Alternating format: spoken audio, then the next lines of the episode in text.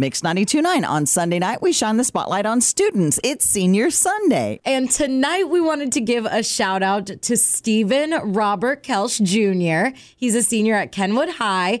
And here's what his mom said about him. We're so incredibly proud of all of his accomplishments. He's a member of the U18 Youth Bowling Program at the Pinnacle. Nice. And he's going to be bowling after high school. He signs on May 9th. So that is amazing.